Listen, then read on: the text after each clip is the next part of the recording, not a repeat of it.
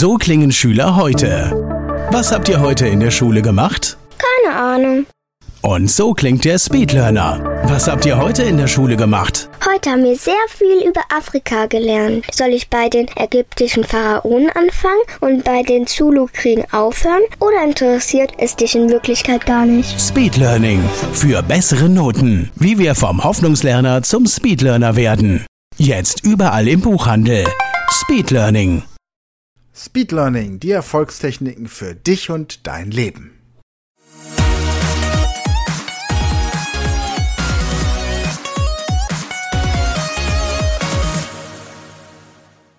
fünften Staffel, Folge 1 der Speed Learning Show Englisch lernen in 100 Stunden. Und jetzt geht es um die wichtige Frage, wie man in fünf Tagen im Ausland die englische Sprache oder egal welche Sprache du gerne lernen möchtest, lernen kann. Und was ich dir dazu sagen kann, ist, es ist wichtig, diese fünf Tage genau zu planen.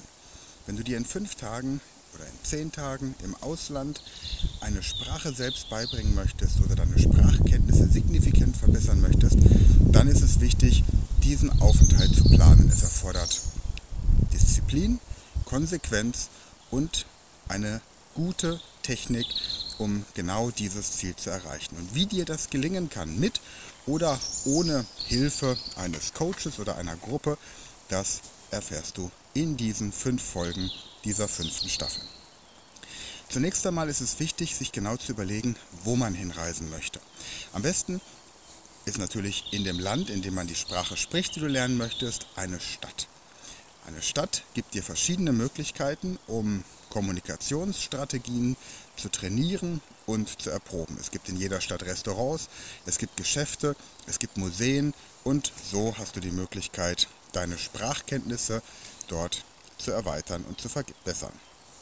Bevor du jedoch in das Land fliegst, fährst, mit dem Zug reist oder mit dem Schiff, ist es wichtig, dir zu überlegen, welches die ersten fünf Gesprächssituationen sein werden, welches die ersten fünf Dialoge sein werden, die du dort in dem Land führen wirst. Und die bereitest du entsprechend vor.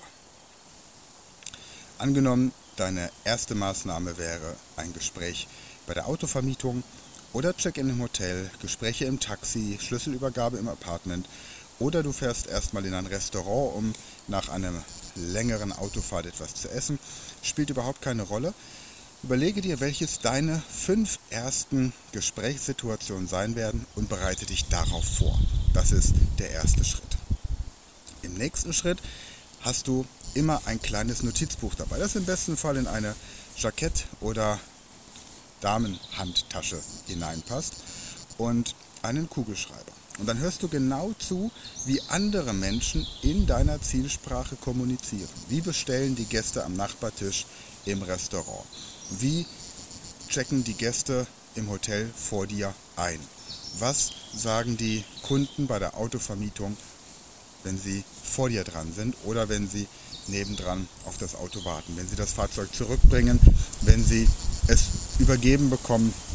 Welches sind die relevanten Themen? Was du auch immer machen kannst, ist mit einem Handy Gespräche mitzuschneiden und sie anschließend zu analysieren. Das ist allerdings nicht ganz unproblematisch, wenn das jemand mitbekommt. Deswegen besser aufschreiben. Ganze Sätze aufschreiben, ganze Ausdrücke. Wenn du dann das Gespräch beginnst mit den Sätzen, die du im Vorfeld vorbereitet hast, dann schreibe dir auf, wie diese Person entsprechend antwortet. Führe das Gespräch weiter.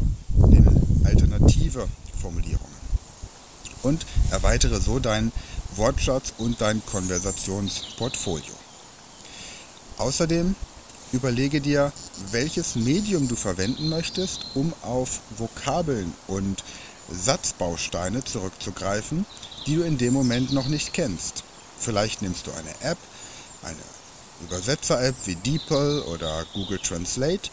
Vielleicht nimmst du eine KI wie ChatGPT oder Nova um dort Dialoge kreieren zu lassen. Vielleicht hast du aber auch einen Bekannten oder einen Sprachtrainer, eine Sprachtrainerin mit dabei, die dir einfach zur Seite steht. Wenn wir beispielsweise mit Gruppen nach Dublin fliegen, um dort fünf Tage Englisch zu trainieren, dann bereiten wir gezielt Dialogsituationen vor. Der Unterricht geht jeweils von 9 bis 15 Uhr, findet laufend in der Stadt statt. Das heißt, wir gehen von Sehenswürdigkeit zu Sehenswürdigkeit und verknüpfen mit jeder Sehenswürdigkeit einen bestimmten Dialog. Und nach 15 Uhr hat dann jeder Teilnehmer die Möglichkeit, weitere Dialogsituationen zu erleben, die bislang noch nicht abgedeckt wurden, aber für ihn oder sie persönlich wichtig sind. Was es mit dieser Route, die wir durch die Stadt gehen, auf sich hat, das erfährst du in der zweiten Folge. Wenn du jetzt also weißt, über welches Medium du dir Inhalte und Vokabeln, fehlende Sätze und auch grammatikalische Informationen holst, dann kann es schon losgehen. Dann bist du bereit für die Reise in das Land, in dem du diese Sprache lernen möchtest. Du kommst jetzt also an und beginnst einfach zu sprechen. Und am besten legst du dir für den Zeitraum, in dem du in diesem Land bist, innerlich eine andere Identität zu. Das heißt, wenn du normalerweise Johann heißt, dann bist du vielleicht in einem englischsprachigen Land jetzt John oder Johnny. Wenn du zum Beispiel Maria heißt, dann bist du vielleicht Mary in England und Marianne in Frankreich oder in welchem Land auch immer. Gehe in eine Rolle, schlüpfe in eine Rolle und versuche die deutsche Sprache oder welche Sprache auch immer deine Muttersprache ist, zu vergessen. Verdränge sie. Sorge dafür, dass du auf Deutsch per E-Mail oder per Handy maximal für 30 Minuten am Tag erreichbar bist. Eine kurze Nachricht an die Familie, dass es dir gut geht. Abends ein kurzer Bericht in deiner Muttersprache, damit deine Lieben zu Hause wissen, dass du deinen Prozess gestartet hast. Geschäftliche E-Mails können auch mal fünf Tage warten. Sollte das nicht möglich sein, sorge dafür, dass sie umgeleitet werden zu einem Kollegen oder einer Kollegin. Oder entscheide, wie viel der 30 Minuten du in dem jeweiligen Tagesablauf dieser ähm, Kommunikationsart widmen möchtest. Verpflichte dich außerdem während dieser Zeit auf Alkohol, zu viel Kaffee, auf andere Drogen, auf zu viel Partystimmung und ähnliches zu verzichten. Denn Alkohol, zu viel Koffein, zu viel Zucker, zu viel Fleisch kann deine Denk- und Merkfähigkeit beeinträchtigen. Wenn du das Gefühl hast, dass du nicht so spartanisch leben möchtest, verzichte zumindest auf Alkohol und sorge dafür, dass du ausreichend Schlaf bekommst. Denn ein ausgeruhtes Gehirn lernt natürlich viel. Alkohol zu trinken ist für die meisten Menschen, wenn sie im Ausland sind, eine Normalität. Man wird auch immer mal eingeladen. Da geht es natürlich darum, dass man das Socializing auch irgendwie in Maßen genießen kann. Genau. Ansonsten ist es wichtig, dass du dir klar machst, diese fünf Tage sind dein Bootcamp. Das bedeutet, umgib dich nach Möglichkeit 24 Stunden lang mit dieser Sprache, indem du möglichst viel sprichst, möglichst viel schreibst. Alles, was du liest oder passiv hörst, wird zwar von dir aufgenommen, ist aber im Endeffekt nur die Illusion von Wissen. Alles das, was du aktiv sprechen kannst, alles das, was du aktiv schreiben kannst, das ist tatsächlich real abrufbare Kenntnis der Sprache, die du lernen möchtest. Unterstützen kannst du diesen Prozess dann, über den Schlaf, indem du zum Beispiel Dialoge im Schlaf in der Zielsprache ähm, laufen lässt, sodass der Schlaf dich dabei unterstützt, die Sprache, die du gerne lernen möchtest, noch in deinem Gehirn zu verankern. Denn dein Gehirn erinnert sich im Schlaf und verarbeitet im Schlaf das, was du zuletzt an Informationen oder zuletzt auch an, sagen wir mal, Eindrücken bekommen hast. Und das wird in Träumen und Verarbeitungsprozessen über Nacht verarbeitet. Konzentriere dich also speziell auf die Vokabeln oder die Ausdrücke, die im Laufe des Tages noch nicht so gut funktioniert haben und wiederhole sie vor dem Schlafengehen. Ansonsten arbeite immer 20 Minuten intensiv an einem Dialogthema und gönn dir dann eine Pause von 10 bis 20 Minuten, in der du einfach läufst und versuche tatsächlich auch die meisten Dialogsituationen weitestgehend im Laufen zu gestalten. Denn wenn du dich bewegst, ist dein Körper aufmerksamer und deine Lernfähigkeit erhöht.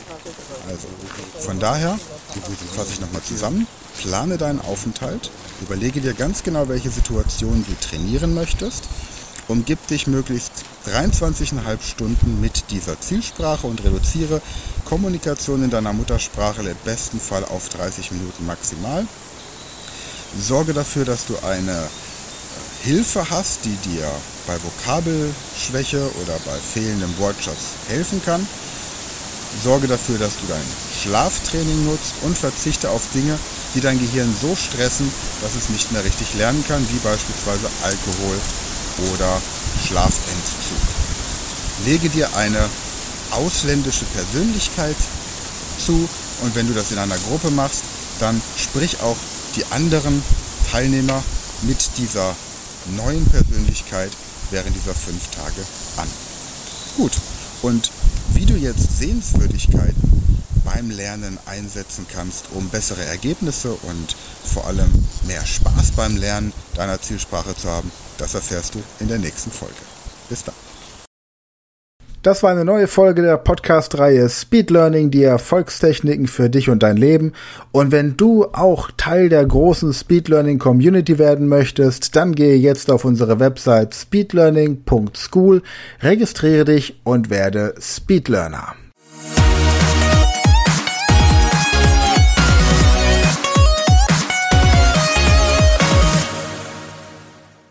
Das war eine neue Folge der Speed Learning Podcast Show. Hast du gemerkt, wie spannend und hilfreich die Tipps waren? Und möchtest du deine Lernprobleme in den Griff bekommen, um dein Wissen nachhaltig zu festigen? Dann melde dich jetzt für unser kostenloses einstündiges Training vom Nichtskönner zum Superhirn, der Weg zum Lernerfolg in sieben einfachen Schritten an. Klicke jetzt auf den Link in der Podcast-Beschreibung und sichere dir deinen Platz im kostenlosen Training.